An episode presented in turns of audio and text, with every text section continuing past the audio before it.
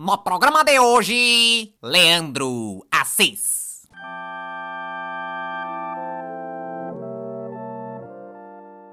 Oi pessoal, tudo bem? Quero deixar alguns avisos bem rapidinhos aqui antes da gente entrar na nossa conversa de hoje. Primeiro, se você acompanha e gosta do programa, considere apoiar ele lá no apoia.c barra no programa de hoje. Tem o link aqui na descrição do episódio. Assim você ajuda essa iniciativa independente a continuar existindo. Para que cada episódio chegue até você, são necessárias mais de dez horas de trabalho entre todas as etapas, entre pesquisa, elaboração de pauta, gravação, edição, publicação e tudo mais. E se você não puder apoiar financeiramente, não tem nenhum problema, continue aproveitando aqui, mas peço que você também compartilhe o programa e ajude ele a crescer. Outro recado importante é lembrar que tem um post no meu blog, em gabriel cabral ponto com ponto b r barra blog, também com o link aqui, claro, para que você possa ver mais informações sobre a conversa de hoje, link para os trabalhos das referências citadas e também um espaço para você comentar e participar aqui da nossa conversa. E por último, mas não menos importante, avisar que eu tô com uma agenda de curso começando agora no começo de junho, então se você tem interesse de participar do meu grupo de estudos, oficina de edição, oficina de zine, mentoria de projeto, vai ser um prazer receber você nessas turmas. Para todas elas eu ofereço bolsas integrais para minorias, então se você também tem interesse, se inscreve lá e não deixa de compartilhar também se você lembrar de alguém que possa curtir. Espero que vocês gostem da conversa de hoje. Bom dia, boa tarde, boa noite, eu sou o Gabriel Cabral e no programa de hoje eu tenho o prazer de receber aqui Leandro Assis. Obrigado por estar aqui no programa hoje, Leandro. Obrigado, Gabriel. Olá, todo mundo. Provavelmente você já conhece o trabalho dele, pelo menos, mesmo que talvez ainda não tenha reconhecido. Roteirista, escreveu para T V, para cinema e atualmente tem se dedicado fortemente ao seu trabalho como ilustrador e quadrinista, especialmente também com as séries Os Santos e Confinada, que você deve ter visto pelas redes sociais e alguns trabalhos que ele está publicando na Folha. Quer complementar ou corrigir alguma coisa da sua apresentação, Leandro? Não, é isso aí. Vamos direto para essas séries que eu acho que são assim, um fenômeno, né, desse momento pandêmico com Super Justiça. É um trabalho que você está fazendo em colaboração com a Triscila Oliveira, certo? Sim. Que te ajuda aí a bolar, a conceitualizar, a escrever. Mas acho fantástico a maneira como vocês construíram todo um universo, né? Inclusive precisando até de alguns diagramas que vocês compartilharam recentemente para a gente entender quem são esses personagens, como eles se ligam. As séries têm suas conexões, uma é um spin-off da outra, então queria que você começasse contando um pouquinho sobre esse universo, se isso acontece de maneira natural, que uma coisa vai levando a outra, ou se já foi algo que lá atrás vocês tinham pensado como um caminho possível. Na verdade, essas séries começaram com Os Santos. Comecei fazendo essa série sozinho, se chamava, na verdade, era Os Bolsominions. A brincadeira que eu faço é dizer que é uma espécie de Globo Repórter dos Bolsominions, né? Quem eles são, onde vivem, como se alimentam, como se reproduzem. A ideia era fazer uma série que mostrasse uma família de uma classe social e de um lugar que eu conheço bem ali, do Rio de Janeiro, classe média, média alta, da Zona Sul, e falar um pouco deles. Mas já no primeiro episódio, no segundo e no terceiro, acabou que focou muito na dinâmica dessa família branca, rica, com as suas empregadas domésticas, que é uma família também de mulheres pretas que trabalham para essa família branca. No começo, não tinha um planejamento muito grande. Eu comecei apresentando a empregada doméstica deles e numa tira é, me veio a ideia que era, na verdade, de uma família. Tinha irmãs, a mãe, que também já trabalharam ou trabalham para essa família branca. Porque é uma realidade que eu também conheço. Sendo da Zona Sul do Rio, a minha família, os amigos, muita gente vive essa realidade de ter uma família de mulheres trabalhando para sua família, né? É uma coisa, infelizmente, muito comum no Brasil. Eu digo infelizmente não porque seja um problema ser empregada doméstica, mas porque quando isso é a única opção de toda uma família, é complicado, aí é porque tem alguma coisa errada, né? Mas, organicamente, a coisa foi surgindo. A cada tira, eu criava mais um pouco desse universo, dessa família. A Triscila entrou quando o Santos já, tava, já tinha mudado de nome, já passou a se chamar o Santos. A Mídia Ninja já tinha compartilhado, já tinha viralizado nas redes sociais e eu precisei de alguém para me ajudar a falar mais dessa família de mulheres pretas e de trabalhadoras domésticas, né? Então eu vim de olho nas pessoas que comentavam no meu perfil. Muitas empregadas domésticas e ex-empregadas domésticas vinham falar comigo, davam relatos, testemunhos, agradeciam, se emocionavam. Eu usei muito do que elas falaram como pesquisa, né? E uma dessas pessoas foi a Triscila. E aí eu conversei com ela, vi que ela também tinha um perfil de ativismo social e tudo. Eu achei que ela podia me ajudar a escrever a série. Então ela passou a participar da série em algum momento, na tira dez, por aí. Depois ela então continuou também na Confinada. Então foi isso, a coisa foi, foi surgindo à medida que eu ia escrevendo, né? E quando aconteceu a pandemia, eu não quis trazer a pandemia para o Santos, porque o Santos já tinha uma história, já tinha início, meio e fim. Eu não queria que a gente ficasse refém da pandemia, não sabia, né, o que, que ia acontecer. Não queria interferir naquele universo com uma pandemia. E aí a ideia foi, então, fazer uma outra série. Um spin-off do Santos, focar numa mulher milionária, num apartamento, com uma empregada doméstica e essa dinâmica. E aí a ideia de que essa personagem seria sobrinha dos protagonistas do Santos, né? Então, como o Santos parou na metade do trabalho para dar origem à Confinada por causa da pandemia, e agora, mesmo a pandemia não tendo terminado, a gente acabou confinado e nós estamos voltando para o Santos, todo esse universo ficou um pouco confuso para as pessoas, né? Além de ter muitos personagens, tem uma quebra na linha temporal ali. Aí veio a ideia de fazer um diagrama explicando os parentescos, quem é quem, como é que as séries se cruzam. Porque às vezes até eu me perco nos personagens, né? Já aconteceu de eu repetir nome sem saber, sem perceber. E aí um seguidor dizer, esse nome você já usou. Então eles são parentes? Então já tive que me explicar algumas vezes também, sabe? Já está tendo que recorrer aos especialistas da sua própria obra, né? Exatamente. Muito legal isso.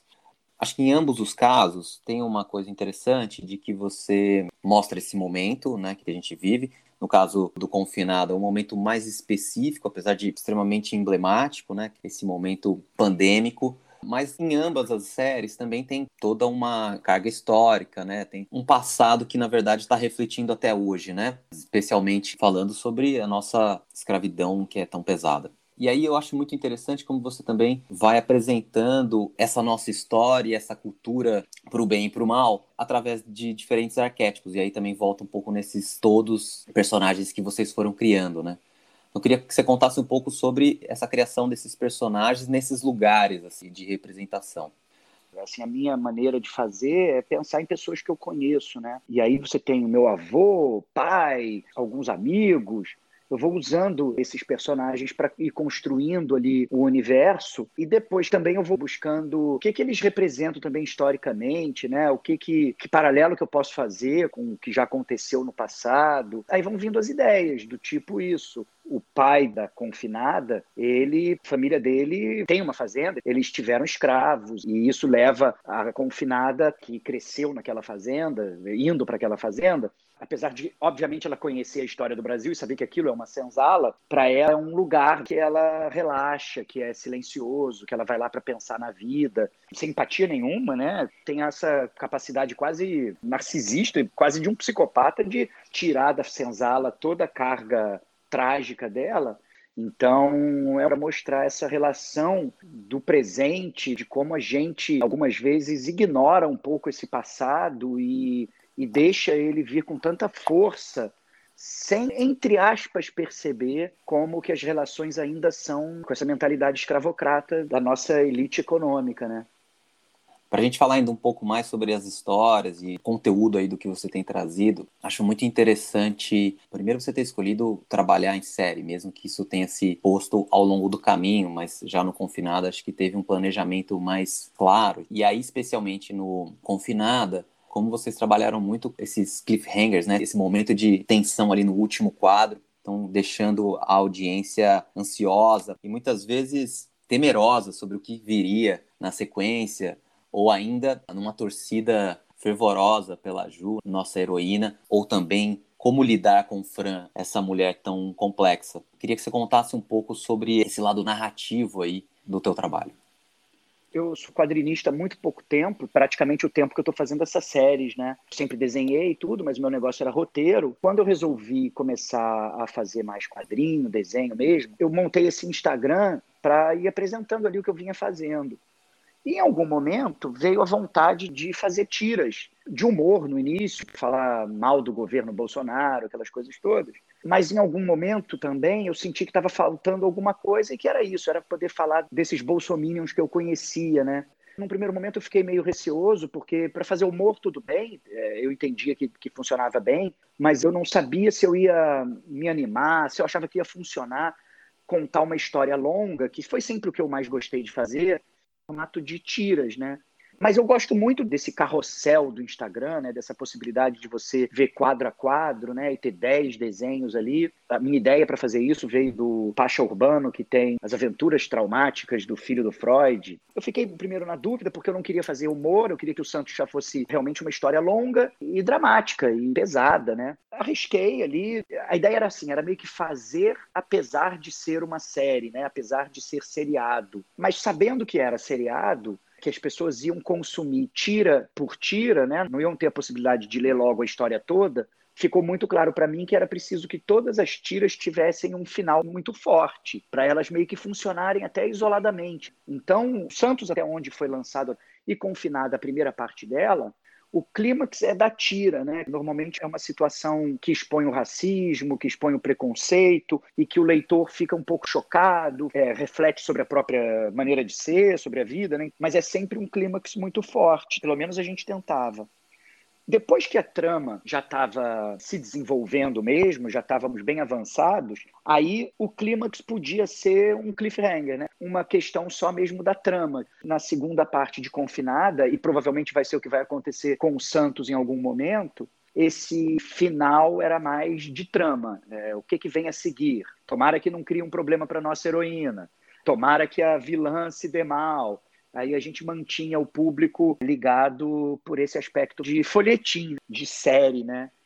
E era um barato ver como é que o público reagia. Essa é uma vantagem, né, do Instagram, de postar, ter as reações das pessoas ali na mesma hora, né? Então era divertido de acompanhar as aflições das pessoas, né?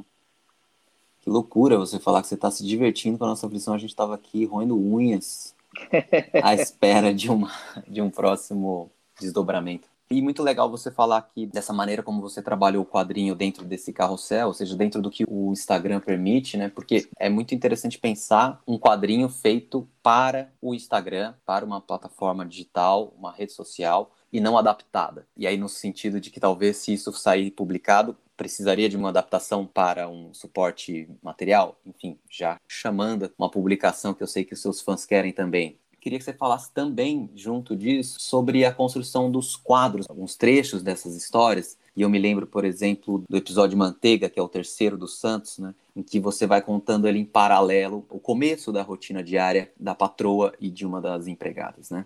E aí a gente vê mais tradicionalmente o quadro como a gente conhece, né, dividindo ali num quadrinho. E achei espetacular porque também é uma linguagem visual que, nesse caso, permite contar várias coisas sem texto, sem a fala, pelo menos, quase até o final ali. Queria que você contasse um pouco sobre isso, como é que o quadrinho encaixa nessa rede social e se isso depois vier a ser uma publicação, se você vai ter que repensar um pouco ou se você já tem algumas ideias.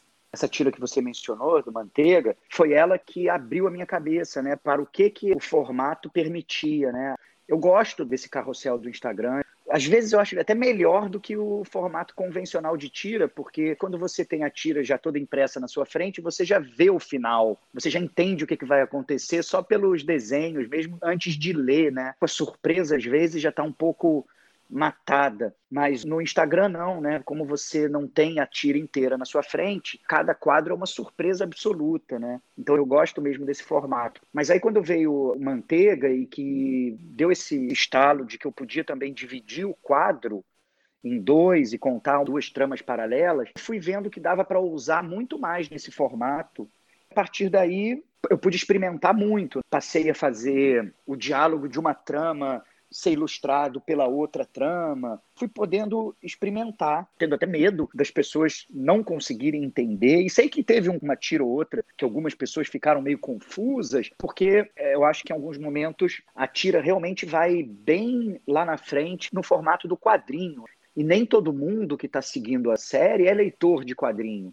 Também tem essa dificuldade às vezes, não tem o hábito dessa linguagem, né? Agora, para fazer o livro que nós vamos fazer, já estamos conversando tudo, é, na verdade, são nove quadros a tira, né? E o décimo quadro é uma assinatura. No Twitter, eu posto já como no formato de uma página. E, na verdade, eu desenho como uma página, né? Apesar de eu desenhar pensando no formato do Instagram, essa série realmente ela é desenhada para o Instagram, eu desenho como uma página inteira e depois eu quebro para colocar no Instagram. O livro praticamente vai estar pronto nesse sentido. Ele vai precisar de algumas adaptações, algumas fontes usadas, por exemplo, na Confinada para as legendas dos posts, talvez elas fiquem muito pequenas no livro. Algumas dúvidas que eu tenho, que eu vou ter que entender ainda para frente, quando a coisa for mesmo ser produzida. Eu acho que as tiras, colocar uma do lado da outra e já vamos ter um livro, com suas características. Ele é um livro de quadrinhos que tem uma diagramação ali rígida, nove quadros, sempre em toda a página, mas com as suas ousadias dentro disso aí. É, e nem todos são só nove, né? Porque, como você mesmo falou, alguns também têm subdivisões. Acaba tendo, mas é uma subdivisão que já é dentro de um quadro. Nunca vai ser uma página de só três quadros ou de uhum. uma página inteira. Isso não vai ter. Quando olha a página inteira, a primeira coisa que você vê são nove quadros e depois você vê que alguns desses quadros estão divididos. Alguns até divididos em quatro, né? Então dá para fazer bastante coisa, né? Não, achei muito legal como você foi explorando essas possibilidades e essa mistura de quadrinho tradicionalmente e como ele poderia estar aqui também. E ao mesmo tempo isso é interessante mesmo que seu público em alguns momentos talvez não entenda, porque apresenta também a linguagem do quadrinho, o meio do quadrinho para outras pessoas, né? Tem uma coisa também muito interessante que é como você foi abarcando desde referências muito variadas. Então a gente vê outros super-heróis, outras figuras brasileiras, tem várias citações também diretas a pessoas, e aí você marca. O mundo digital também muito presente, né? As próprias redes sociais, a gente acompanha ali o celular das pessoas, as mensagens. Então é muito interessante como não parece ser uma coisa descolada do nosso cotidiano. Queria que você falasse por que dessas escolhas, ou como que essas coisas vão vindo, se isso são das suas referências também, ou se são coisas que você procurou trazer. O Santos, eu acho que ele tem menos isso, né? Mas quando começou Confinada, por ela ser uma influenciadora digital e estar no Instagram o tempo todo, aí eu acho que ficou para mim mais forte a vontade de colocar todas essas referências. Eu sou velho, eu tenho quarenta e sete anos, então eu acho que precisava trazer um ar mais jovem, mais atual mesmo. O Santos já é uma série que retrata como protagonistas um casal mais idoso, é pintado de uma maneira mais antiga também, então é mais careta nesse sentido. Confinada eu achava que tinha que ser mais moderno, não sei se é bem essa palavra, muita citação, usar muita referência, linguagem mais pop, a maneira de colorir, tentando imitar um pouco mais os filtros de Instagram, né? Trazer a linguagem de rede social para a série. E acho até que na volta do Santos isso vai acabar vindo também para essa série, porque foi bom, foi divertido, também trouxe realmente mais diálogo com as pessoas. Mas no Santos já tinha música também, já entrava isso, a gente já cita algumas músicas lá. Eu acho que é o clima do próprio Instagram, né? Não vou saber explicar. Acho que eu me perdi na explicação, mas é isso, eu acho que são coisas que ajudam a compor aquele universo, situar quem são as pessoas, possibilidade de mostrar o que cada um está lendo, ajuda também a mostrar o personagem, né? Acho que é meio isso. Não, acho que é totalmente complementar esse universo, mas eu acho curioso, porque é muito contemporâneo e eu imagino que ajude as pessoas também se reconhecerem, se relacionarem ali, né? Porque elas também têm o filho que curte o Homem-Aranha, também estão no Instagram, também estão navegando por esses meios que você comenta, né? Eventualmente passa na T V o Bial, enfim, tem essas coisas malucas, né? Que fazem parte da nossa vida. Exato. Bom, você falou um pouquinho aí de traço, né, de estética, enfim, de algumas formalidades da imagem. E queria que você contasse um pouco disso também, porque acho bastante característico a sua linguagem visual, apesar de você falou que tem alguma diferença entre as duas, né? E acho também isso interessante, porque dá uma certa especificidade para cada um dos trabalhos. Mas tem um estilo aí, umas escolhas de traço, de paleta, de texturas, que também compõem visualmente esse universo. Como é que foi essa elaboração para isso, ou como é que isso se deu no meio do caminho? Eu sempre gostei de desenhar, mas não cheguei a estudar formalmente desenho. Sempre tentei usar material, ia pesquisar papel, nanquim, bico de pena, porque tinha lá um visual, uma estética que eu queria, sempre quis que meus desenhos tivessem e nunca fui capaz de fazer, né? E aí, com a tecnologia, com a possibilidade de usar um tablet para fazer os desenhos, eu me animei a fazer quadrinho. Demorei ali testando os pincéis do aplicativo que eu uso, que é o Procreate. Fiz muito teste até chegar a uma aparência que eu achava que era bacana. O Santos, ele tem essa cara, acho que um pouco mais antiga ali. Tem muita gente que comenta que parece Carlos Zéfiro, às vezes. Tem uma coisa meio Nelson Rodrigues. era isso, uma vontade que tinha de, primeiro, de não parecer digital. Ele é feito à mão, mas era um feito à mão, um equipamento digital, e eu queria que tivesse essa aparência de algo analógico, porque já era uma leitura no digital, sabe? Então, me parecia que fazia mais sentido ainda que não tivesse também aparência de coisa digital.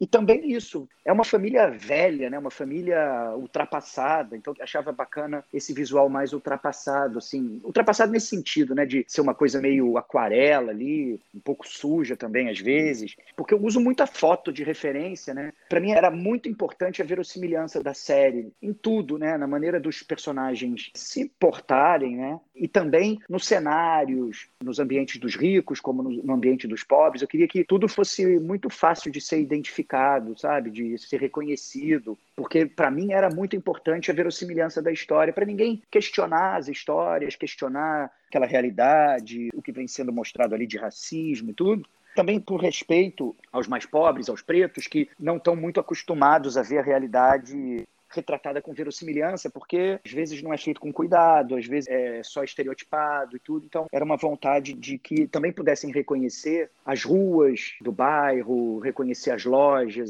Tinha essa preocupação. Depois, quando veio Confinada, eu continuo desenhando da mesma forma, mas eu preferi colorir de outra. Era para fazer um paralelo com as redes sociais. Então, ali já tem umas cores explosivas, um modo de colorir diferente, né? Usando mais filtro também, mais luz. Tentar trazer um pouco do feeling, assim, das redes sociais, né? Você me perdoa, mas eu cometi o erro de não falar que, para quem ainda não tá acompanhando você e as séries, pode ir lá no Instagram em arroba leandro, underline, assis, underline, ilustre. E, obviamente, tem o link aqui na descrição desse programa que você tá ouvindo. Então, você, nosso ouvinte, que não conhece ainda, corra. Puxar, então, desse processo de elaboração, você divide um pouco também desse seu, vamos chamar de making of, o quão trabalhoso é chegar numa tira, ou especialmente numa série, porque tem várias etapas de trabalho. É muito legal que você compartilhe, que você tenha esse diálogo. Você também é uma figura que aparece ali falando com seus balãozinhos quando precisa dar um aviso, né? Achei legal também que você traz essa forma de, de se comunicar, mas queria que você falasse esse trabalho árduo aí e que as pessoas podem ajudar, colaborar com ele pelo Catarse, que você também lançou, né? O catarse.me barra Leandro Assis, também com o link aqui na descrição do nosso áudio. Ah, valeu. É, pois é. Acho que a pandemia afetou todo mundo, claro, não só da forma dramática que são as perdas de pessoas, de vidas e tudo, mas também economicamente, realmente, né? Então, isso teve que antecipar ali um momento de tentar ter um retorno com esse trabalho, porque, na verdade, foi uma mudança de carreira, ou pelo menos uma tentativa de fazer essa mudança, de sair dos roteiros de cinema, televisão e vir para quadrinhos. E aí, para poder manter o Instagram, manter as séries sendo feitas, tem as séries, tem o Santos, tem Confinada, tem também umas dicas de livros, de quadrinho, tem uma outra série que, infelizmente, eu tive que dar uma parada, que é do Molusco, que eu também quero poder retomar. É um trabalho de tempo integral. Eu consigo, quando eu estou bem, fazer duas tiras por semana, trabalhando um pouco no fim de semana também, né? É o tempo inteiro focado nisso. Por isso eu montei o Catarse, para quem quiser ajudar nesse trabalho. Tem as faixas, né, de apoio e tem as recompensas para cada faixa, né? Tá sendo ótimo, tá sendo muito bom. O pessoal tem colaborado. E o que, que a gente pode aguardar aí pela frente? Você agora tá dando sequência ao Santos. E o que mais vem?